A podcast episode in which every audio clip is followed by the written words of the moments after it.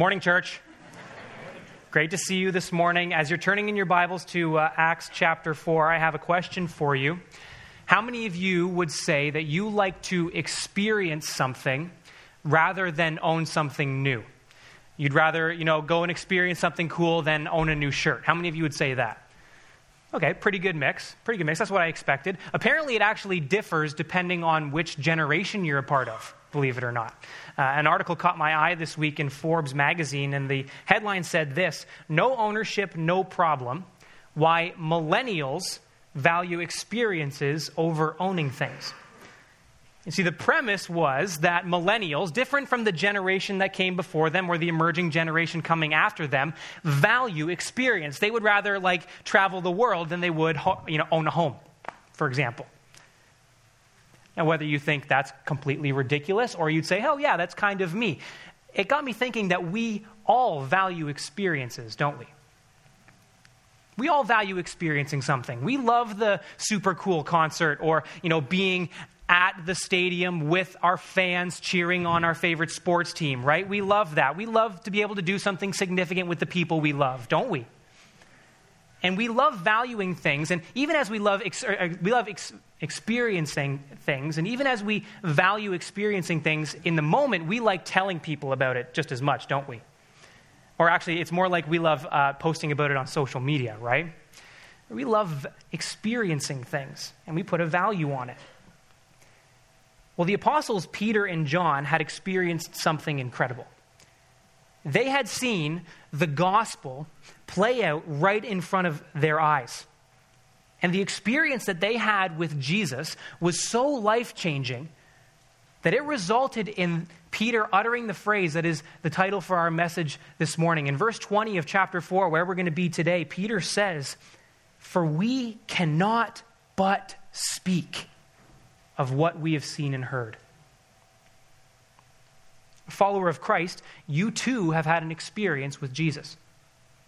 To claim faith in Jesus Christ is to come face to face with who he is and what he did for us. And those of us who have responded to that in faith and have had our lives changed by it need to have the response that we tell other people about what we've seen Jesus do in our lives and have heard him say. In fact, we need to boldly proclaim the gospel of Jesus Christ. And that's what we'll see from our time in God's Word this morning. So, why don't we dive into it together? Acts chapter 4, starting in verse 1. I'll read it, and then I'll pray and we'll get after it. Sound good? You with me? All right, follow along with me as I read, starting in verse 1. And as they were speaking to the people, the priests and the captain of the temple and the Sadducees came upon them, greatly annoyed because they were teaching the people and proclaiming in Jesus the resurrection from the dead. And they arrested them and put them in custody until the next day, for it was already evening. But many of those who had heard the word believed, and the number of men came to about 5,000. On the next day, their rulers and elders and scribes gathered together in Jerusalem with Annas the high priest, and Caiaphas, and John and Alexander, and all who were a part of the high priestly family. And when they had set them in the midst, they inquired, By what power or by what name did you do this? Then Peter, filled with the Holy Spirit, said to them, Rulers of the people and elders, if we are being examined today concerning a good deed done to a crippled man, by what means this man has been healed, let it be known to all of you and to all the people of Israel that by the name of Jesus Christ of Nazareth, whom you crucified, whom God raised from the dead, by him this man is, stand, this man is standing before you well. This Jesus is the stone that was rejected by you, the builders, which has become the cornerstone. And there is salvation in no one else, for there is no other name under heaven given among men by which we must be saved. Now, when they saw the boldness of Peter and John and perceived that they were uneducated common men, they were astonished, and they recognized that they had been with Jesus. But seeing the man who was healed standing beside them, they had nothing to say in opposition. But when they had commanded them to leave the council, they conferred with one another, saying, What shall we do with these men?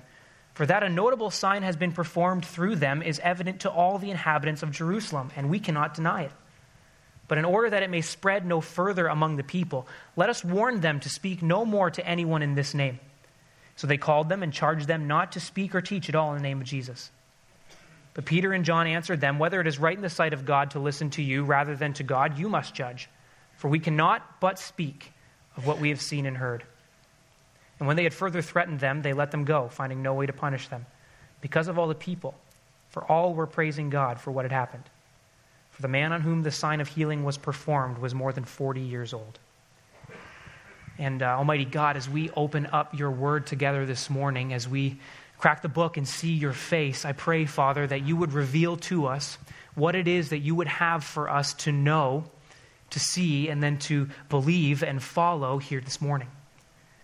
I pray, Father, that as we consider this idea that you have called us through your Son, Jesus Christ, to boldly proclaim the good news of who he was and what he did while he was here on this earth, I pray that that would be a burning desire in each of us starting here today. I pray, Father, that as we seek to understand more of who you are and more of who we are through you, that you would reveal to us the areas of our lives that we need to be aligned with you, the areas of our lives where we may have blind spots, the things that we may have slipped. Father, I pray that you would encourage us by your word to continue to do the things that you have called for us to do. I pray, Father, if there's any here who aren't living according to your word, that this would be the day that they see who you are and what you have done for us and they respond to it in faith. God, above all else, I pray that you do what you see fit to do through your word this morning. Be glorified in this time, I pray. In Jesus' name, amen. Amen. So, looking at this idea of boldly proclaiming the gospel, that means a couple things for us. And the first thing it means is that I challenge the status quo in people's lives. I challenge the status quo in people's lives.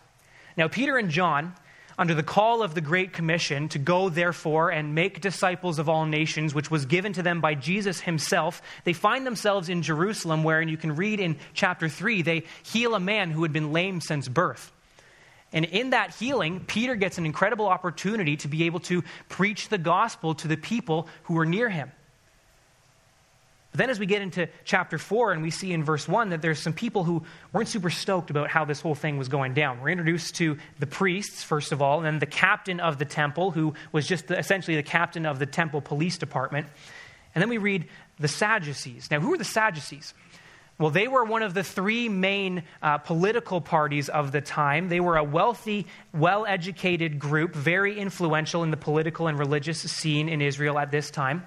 And they had control over the high priests and the captain of the guard and actually held majority seats in the Jewish council, which is also called the Sanhedrin, a group that we'll learn a little bit more about as we, as we go along here in God's Word. But these three groups were, verse 12, greatly annoyed because Peter and John were teaching the people and proclaiming in Jesus the resurrection from the dead. Now, the reason they were upset that this was going on is because what Peter and John were proclaiming was completely contrary to their belief system. You see, the Sadducees took a hardline stance on ancient orthodoxy. They were completely uninterested in new thought or new religious ideas. They were focused on this world and maintaining the status quo here, so much so that they denied the existence of a world to come. They felt like the here and now was the only thing to live for. They also completely denied the doctrine of a, a, resurrection from the dead, both physically and spiritually, and completely ignored the existence of a spiritual realm. One of the few places in Scripture that we hear more about who the Sadducees were is uh, later on in the book of Acts, in chapter 23, when uh, we hear, For the Sadducees say, There is no resurrection, nor angels, nor spirit. And finally, as wealthy aristocrats, they had closely tied themselves with Rome, who were the ruling powers of the day, and affiliated themselves more with them than they did their own people, which, as you can imagine, made them very popular amongst their own people. People didn't really like these guys. And so, for them to all of a sudden have these men come preaching this new life, this resurrection from the spiritually dead that comes from this Jesus Christ guy who, in their eyes, was a criminal and a political threat because he raised a ruckus among the people. Of course, they felt threatened by this. See, the Sadducees were particularly passionate about keeping things the same. They were so wrapped up in keeping their little thing going and controlling what they thought they had control over, in protecting their misguided beliefs. They were selfishly motivated to maintain their sense of normalcy. They completely missed the mark in thinking it was their duty to continue the things of old. Because of that, they attacked anything that stood in the face of what they believed or thought to be true. Verse 3 they arrested Peter and John and put them in custody until the next day. See, in every way, the bold proclamation of the gospel challenged the status quo in Israel at this time. And very clearly it did, in that 5,000 men came to believe the truth that Peter and John were proclaiming that day. Now, on its face, the Sadducees had, by earthly standards, everything going for them. They had a, a good job, they had wealth and responsibility, they had power and prestige. And then along come Peter and John and this new teaching that's gaining some heavy traction amongst the people. And all of a sudden, everything they believe, all they had worked to establish, their way of living their lives as they knew it was challenged because you see, that's what the gospel does. It rattled the foundation of everything the Sadducees built. And then, feeling threatened by that and unwilling to take a look to see if what these guys were proclaiming was true, they launched an attack. See, in our sinfulness, we too, apart from Jesus Christ, build up our lives around our sinful selves. And when we've built that up, we seek to hold on to it and try to protect what we have because really the truth is we love it. We love our sinful status quo. And this is what we, as followers of Christ, battle against every day. It's our inherent nature as sinful people. The gospel challenges everything that we believe to be normal.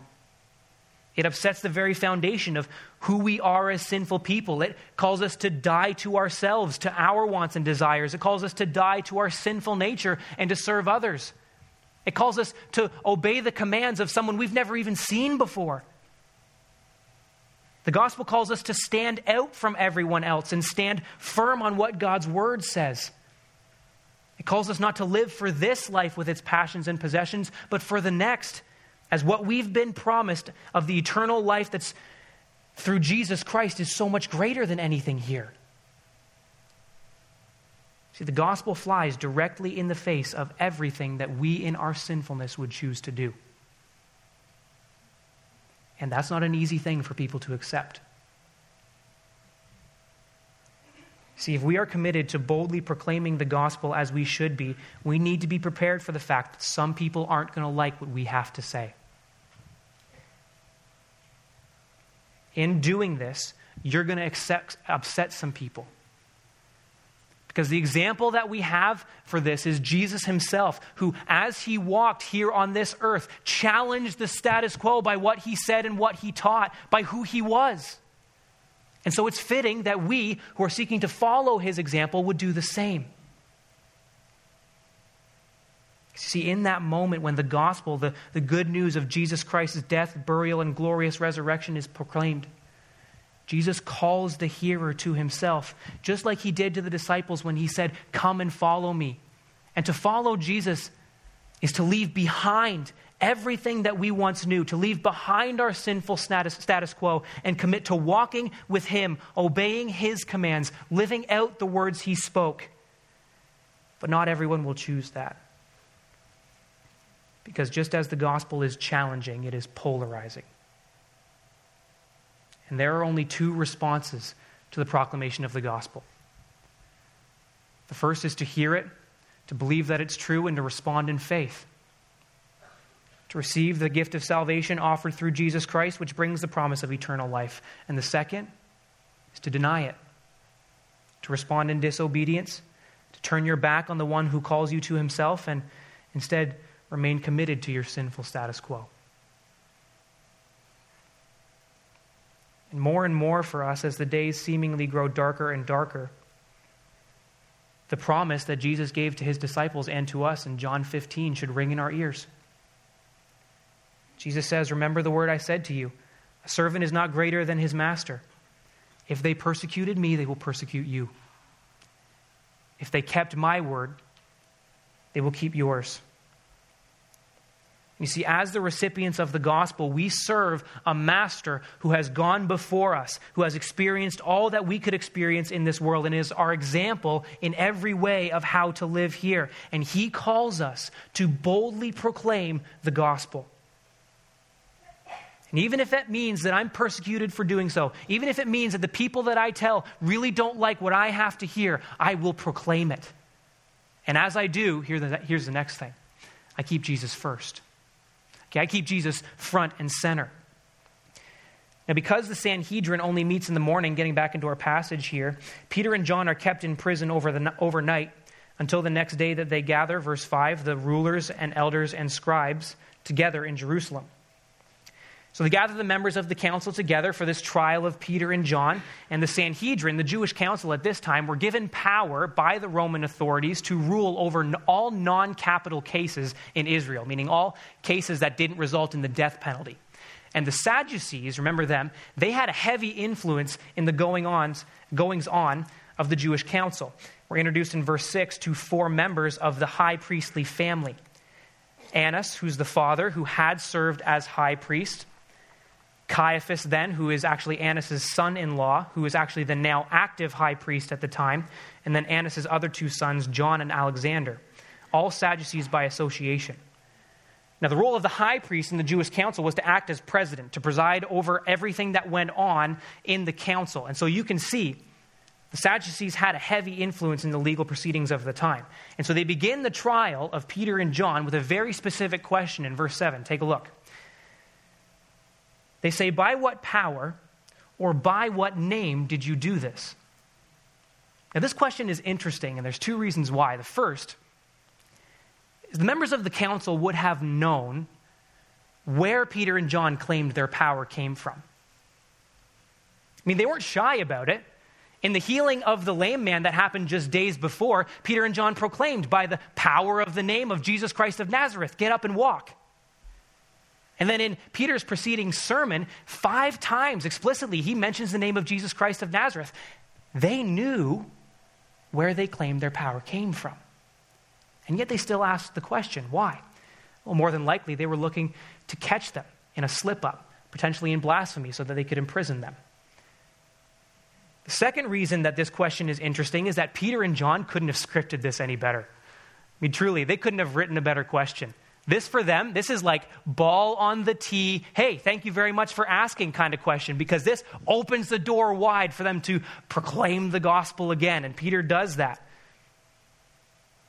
And with this opportunity comes, verse 8, the filling of the Holy Spirit on Peter, fulfilling perfectly what Jesus told to his followers in, Act, in uh, Luke 12. He said, When they bring you before the synagogues and the rulers and the authorities, do not be anxious about how you should defend yourself or what you should say for the Holy Spirit will teach you in that very hour what you ought to say. See, for the followers of Christ, the role of the Holy Spirit is at that moment that you become a follower of Jesus, that you respond to the free gift of salvation offered through Him, you receive the Holy Spirit permanently to aid you as you seek to be obedient to Jesus. But then the Spirit is also readily available to us in the moment to give us the words to say, the power and the strength and the courage that we don't have in our own flesh. And how encouraging is that? As we seek to be, obedient to the call, be obedient to the call of Christ to proclaim the gospel to the world around us, we are promised the Spirit to come along at that perfect time to give us the words to say when we need it. So, in this case here, if, if the Sadducees teed the ball up, the Holy Spirit comes along with the bat, and all Peter and John got to do is swing, and this thing's going out of the park. And clearly it does. Check it out, verse 8. Rulers of the people and elders, Peter said, if we are being examined today concerning a good deed done to a crippled man, by what means this man has been healed, let it be known to all of you and to all the people of Israel that by the name of Jesus Christ of Nazareth, whom you crucified, whom God raised from the dead, by him this man is standing before you well. This Jesus is the stone that was rejected by you, the builders, which has become the cornerstone. And there is salvation in no one else, for there is no other name under heaven given among men by which we must be saved. Right? See ya. Boldly proclaims the gospel here. I mean, Peter, with no desire to puff up his own ego, he elevates Jesus Christ above all else. That was his primary concern here. He seizes the moment to clearly drive home the gospel to the religious elite in his day and, in turn, to all of the people of Israel. And he begins by noting if, if they're being put on trial for what they did to the lame man, I mean, that's a good deed. That's an act done in kindness to somebody who was in need. There's no need to punish them for that. But if they're asking how they did it, well, that was only through the power of Jesus Christ. I mean, Peter doesn't go into the methodology that he used to get this man healed. He didn't go talking about all of the training that he did for years and years and years so that at the moment he knew exactly what he needed to do. His primary concern was to elevate Jesus Christ because it was only through the power of Jesus that this man was healed. Then he, he pounds the nail a little deeper by making this personal for them revealing to the Sanhedrin the sinfulness of their past ways, the shared responsibility they had in the crucifixion of Jesus, the, the fact that they, as God's builders, the ones called to lead and teach the people, rejected Jesus, a stone given to, by God to the people that has now become the cornerstone, the most important stone of all. He finishes it off with the most cl- one of the most clear declarations of the only one who is able to save, the only name that has the power to save, Jesus Christ. And in doing so, he invites the Jewish leaders to respond in faith. See, in our witness to the world around us, there is only one thing that needs to be front and center, and that's Jesus Christ. Because you see, our ultimate need as human beings is to be saved from the damning power of our sinfulness. And that only comes through Jesus Christ, our sovereign Lord and Savior, who lived a life we could not live, who died a death that we deserved. And it's only through repentance of our sinfulness and faith in Him that we can receive forgiveness and the promise of salvation. And as those of us who have experienced that firsthand in our lives, we need to have Him front and center in all that we do. In doing that, and keeping Jesus front and center means that we are obedient to the commands that he has given to us. And one of the clear commands that Jesus gave to us, his followers, it was the bookends of his ministry here on earth. When he called his disciples for the first time, he said, Come and follow me, and I will what? I'll make you fishers of men. And then as he sends them out, as he ascends into heaven, he says, Go therefore and make disciples of all nations baptizing them in the name of the Father, Son, and the Holy Spirit, teaching them to observe all I have commanded you. See, to keep Jesus front and center is to live out what he commands and proclaim him and him alone as the only way to receive salvation. Peter and John, in the words they spoke and in the things they did, kept Jesus first and in our living out of this call that Jesus has on all of our lives, what we say, what we proclaim with our mouths needs to line up with what we do. We need to carefully consider this great commission in light of the great commandment, which is to love God and love people. There may be times when what the unsaved people around you need is to see you boldly proclaim the gospel in how you act in the words you choose to use, in your attitude at work, in how you respond to your spouse or your kids before they ever hear you proclaim the gospel with your mouth.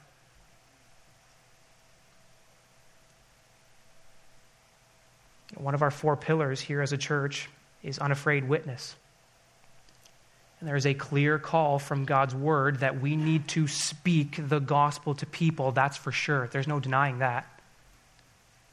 But we need to be so careful to not disqualify ourselves from the opportunities to preach the gospel by being a poor witness to it in the first place.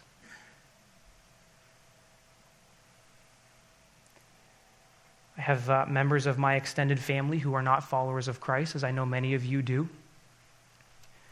Most of them have, and I, and I hope you see that this is of no credit to myself, but Jesus Christ in me, most of them have noticed that how I choose to live my life is different than how they do.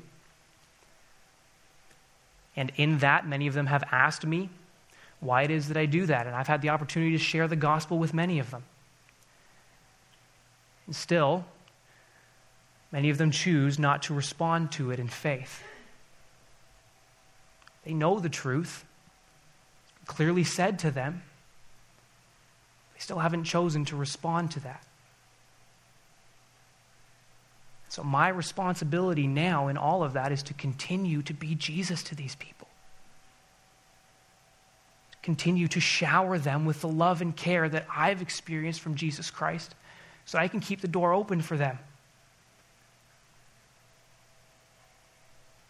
And then, as we spend time together, look for opportunities to insert Jesus into the conversation.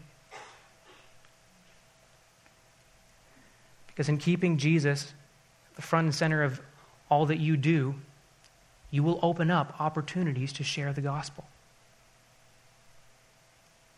Listen, if, if God calls you to stand on the street corner and proclaim the gospel, amazing. Do that. Be obedient to Him. Do it with grace and truth and love for most of us, the opportunities to share the gospel will come as we stand out in our workplaces or our schools. It will come as our families who get a, a little bit of a deeper look into our lives, see the difference in how we live and how people in the world live. It will come as our neighbors or our friends ask where we're headed on a Sunday morning or see how things are just different between you and I and, and or between them and you and, and ask you about it. And then when the opportunity comes for you, take it. It doesn't need to be as in depth as Peter's proclamation of the gospel was here. It could be as simple as you inviting them to come and see what God is doing here at Harvest. It could be you sharing your story of how you've seen Jesus work in your life in incredible ways. If God opens up the door for you to proclaim the gospel, amazing. Do that. Trust that the Spirit is going to be with you to enable you to make that happen. But as we do these things, we need to take those opportunities in faith and elevate Jesus and what he has done for us above all else, because he alone is able to save from the power of sin in our lives. There's salvation in no one else. And then what's so important for us, and in, in those moments when we have the opportunity to share the gospel, is this next thing I refuse to make any excuses. See, Peter's bold witness to the council astounds them. As we see verse 13, they say that they're uneducated common men, and, and these kind of men at this time shouldn't have an understanding of the things that Peter and John are proclaiming. I mean, how did they know this stuff? How were they able to so boldly and clearly proclaim it? Listen, it doesn't take some uber talented, super gifted, professionally trained person to proclaim the gospel. God can use anybody. He used fishermen here. He can use you and I. See, the Sanhedrin realized that the only way these guys could know what they do and proclaim the things as they did is that they had been with Jesus. I mean, truly, it's impossible for us to understand or to know how much of an impact being with Jesus for as long as these guys were, um, how much of an impact it made on their lives. The time that they spent with him, hearing his teaching, seeing him perform all of these miracles, clearly helped them understand things way more than all of the time they would have spent in the temple being taught by these same men that they were in front of now. In the same way, as we spend more time with Jesus, as we are in His Word, as we hear it proclaimed and preached, as we read it and understand it and live it out in our lives and challenge one another with it, it will make a marked difference in who we are and what we do. And it should. I mean, how awesome it, would it be if we had people coming up to us on the street and saying to us, just, just by seeing how we act or the words we, or we, words we use, how awesome would it be for them to be like, hey, you're one of those Jesus freaks, aren't you? yes, yes, I am. Thank you for noticing. Yeah, totally. Now, let me tell you a little bit about him, right? Time we spend with Jesus makes a difference. And we ought to be spending time with him to see how he impacts who we are, just like it obviously did for Peter and John. So, to all of this, there was no way the Sanhedrin could respond. Because not only was it clear that these guys had been with Jesus, but the man who they had healed was standing right there. Verse 14. But seeing the man who was healed standing beside them, they had nothing to say in opposition. They had nothing to say.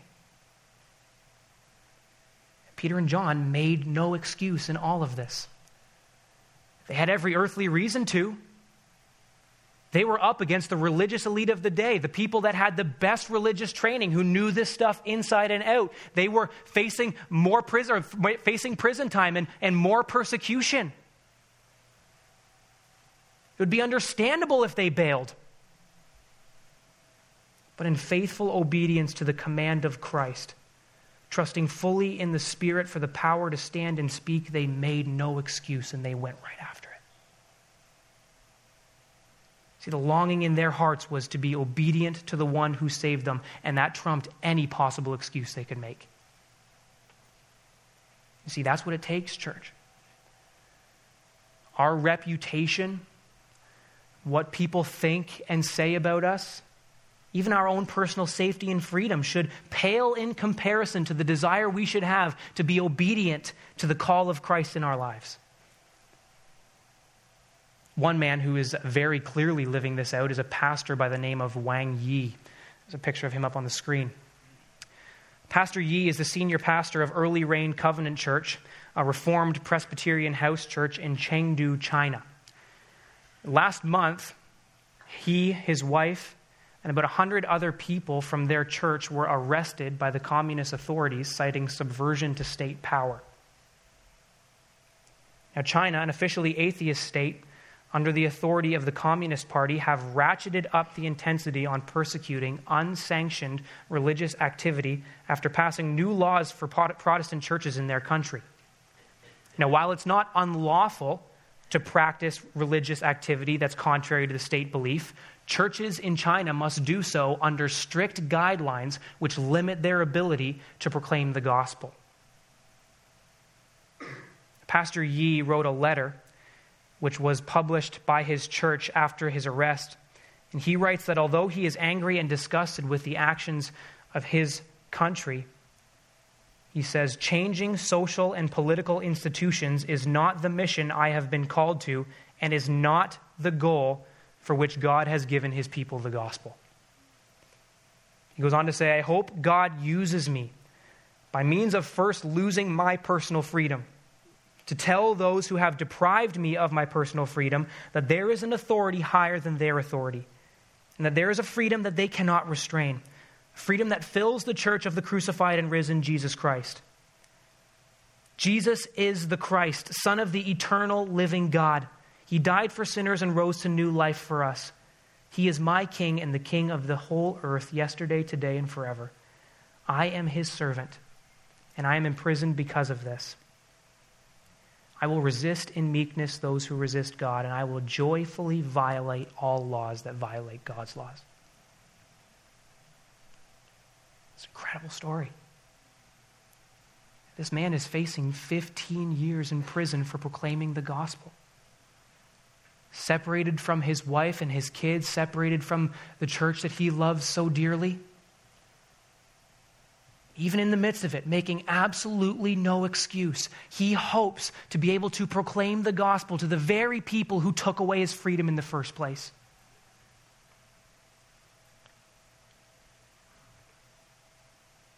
His story parallels what we see happen to Peter and John as this passage continues. The council find that there's no way to imprison them for what has happened, so the only thing they can legally do to shut down these messengers of Jesus is verse 8 they called them back and charged them not to speak or teach at all in the name of Jesus. It's a threatening thing for them.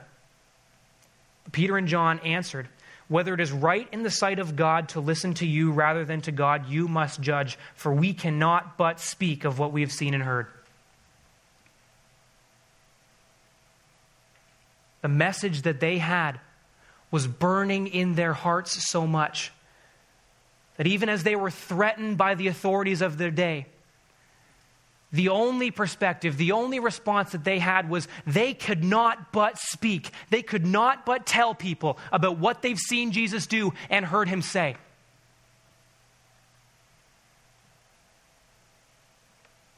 Although for us, although we are not eyewitnesses to the resurrection of Jesus, we have his resurrection power in our lives.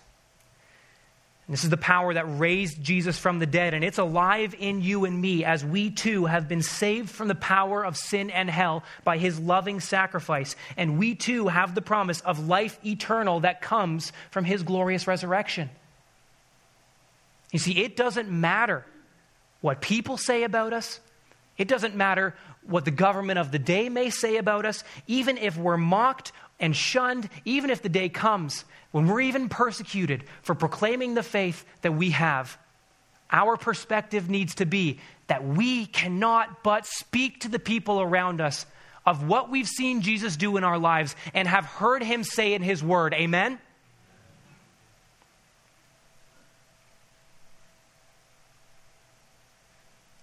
Can't make any excuses. The command of Christ on our lives. And this world may come to hate us. Our family and friends may turn against us. It could get to the point where we have absolutely nothing left in this world, but it would all be worth it. Because everything else pales in comparison to the freedom found in Jesus Christ, the promise of spending eternity in His presence. And people need to know that. That is our task. This is our call. We need to do it without making any excuses. And then finally, this as we do it, I recognize that God does the work. So, see how this whole thing wraps up in verse 21. And when they had further threatened them, they let them go, finding no way to punish them, because of the people. For all were praising God for what had happened. For the man on whom this sign of healing was performed was more than 40 years old. There was no disputing the work that God had done here.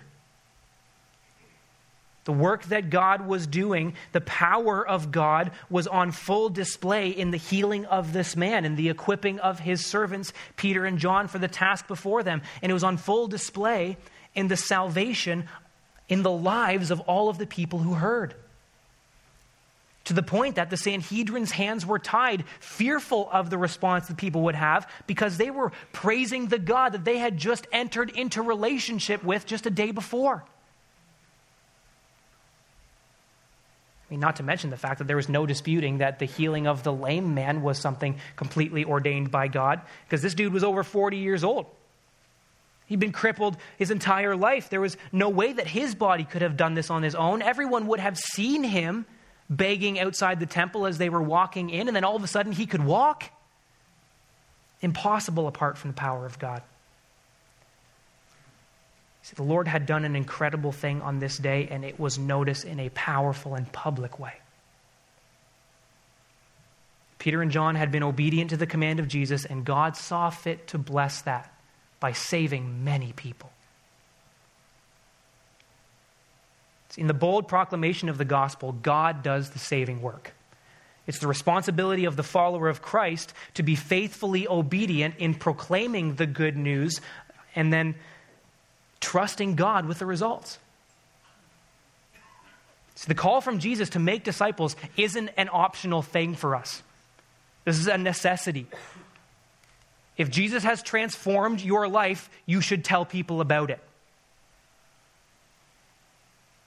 The evidence of a life truly saved by God, of a disciple truly impacted by the good news of Jesus Christ, is that you make other truly saved by God, truly impacted by the good news of Jesus Christ disciples. We should long that this be a place where we make disciples who make disciples.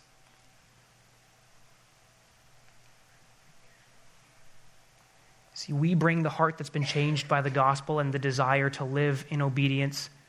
The Spirit provides the ability and the words to say, and then God brings the results. And we ought to trust that He will do what He says He will do when He says He will do it. And so, as we do this, we need to recognize that God is the one who does the saving work. Our part is to continue to be faithful, to continue to live in step with the commands of Jesus, to keep Him front and center, to refuse to make any excuses, to walk in obedience and tell those around us about who He is and what He's done for us, and then to trust that even when we can't see it, God is calling people to Himself. Do you believe that? As we wrap up, our time in God's Word together, I thought that it would be necessary for us to have some time to respond to what we've heard from God's Word this morning. So you can go ahead and, and pack up your things, set them aside. You know, we are here on the first Sunday of 2019 of a brand new year with a stark challenge in front of us. See, people need the gospel. There are people lost without hope all around us. I think that far too often we may not take this as seriously as we ought to. I know for me personally, as I spent time preparing this message this week, I felt the conviction on my heart in the ways that I often focus far too much on myself and what's going on around me and the stress and busyness of this life. That I often forget about the fact that there are people living without hope right next to me.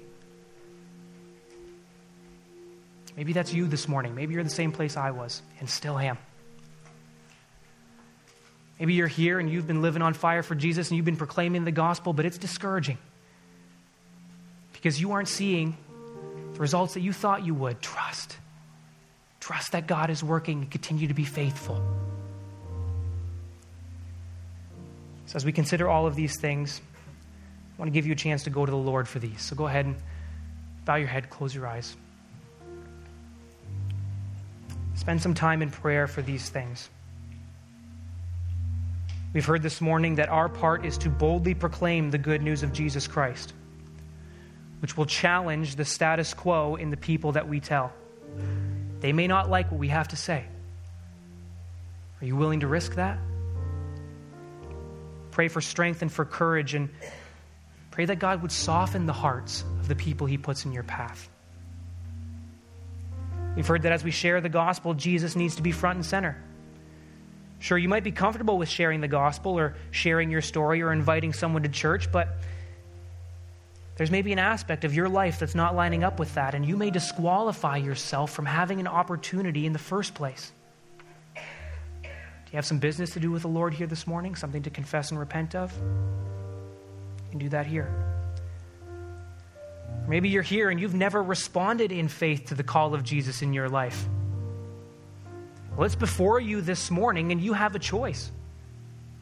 Will you turn from your sinfulness to the forgiveness of your sins found in Jesus' death on the cross? Will you receive here today the promise of eternity with Him that comes through His glorious resurrection? Will you commit to living in obedience to Him? Or will you turn your back on Him and continue to live in your sinfulness? Don't be deceived. The judgment of God is coming for those who don't believe. Cry out to Him in this place. You can do that right where you are. He's inviting you to Himself. We've seen clearly that as we proclaim God's word, we can't make any excuses. It's easy for us to. And how often do we care too much about what people think or say that we keep our mouths shut and avoid the topic? Are there people in your life that you are thinking about right now that you need to call or have coffee with this week? You need to grab a come and see card or grab an invitation and walk over to the house of your neighbor or your friend and invite them to be with you next Sunday? Maybe they work with you, whoever it is.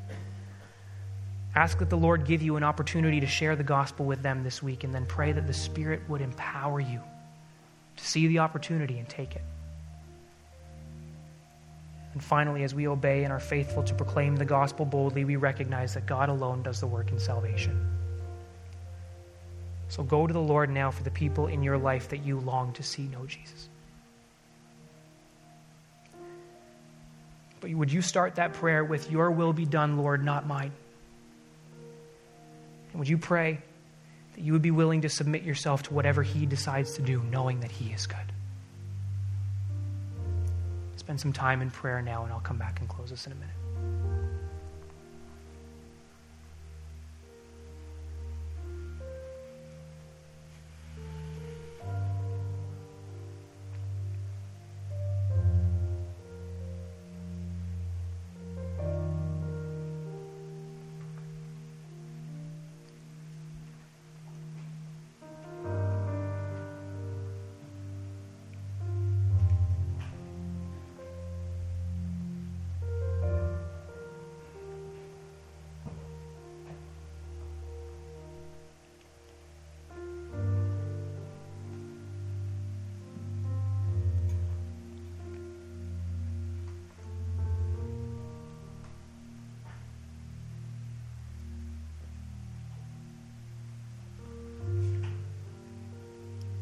God, who are we that you would care for us? Who are we that you would know our name, that you would hear our prayers? Who are we that you would love us enough to send your own Son to this earth, to the place you formed, to live a sinless life, but then to experience a death that each and every single one of us deserved? Who are we that you would desire a relationship with us enough that you would send him to that cross? We thank you for that. God, we thank you for your great love for us and for the ways that you show that to us day in and day out and the blessings that we don't deserve and the truths we find in your word. And God, what a blessing it is to have the words that we need to live our lives here on earth. Father, as we have seen you speak clearly to us from your word this morning, I pray Uh, some may be here who are convicted and challenged in how they're living their lives toward those who are lost around them, as some may be here who are burdened greatly for those who they love desperately who don't know Jesus.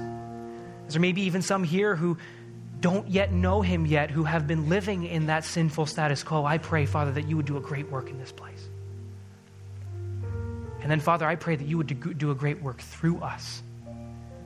As we stand on the cusp of another year and as we consider all of the people in our lives who are so desperately in need of you, I pray that we would take the gospel to the lost, that we would seek to boldly proclaim it, refusing to make any excuses, keeping you front and center, and then trusting that you're going to do the work that you say you will do.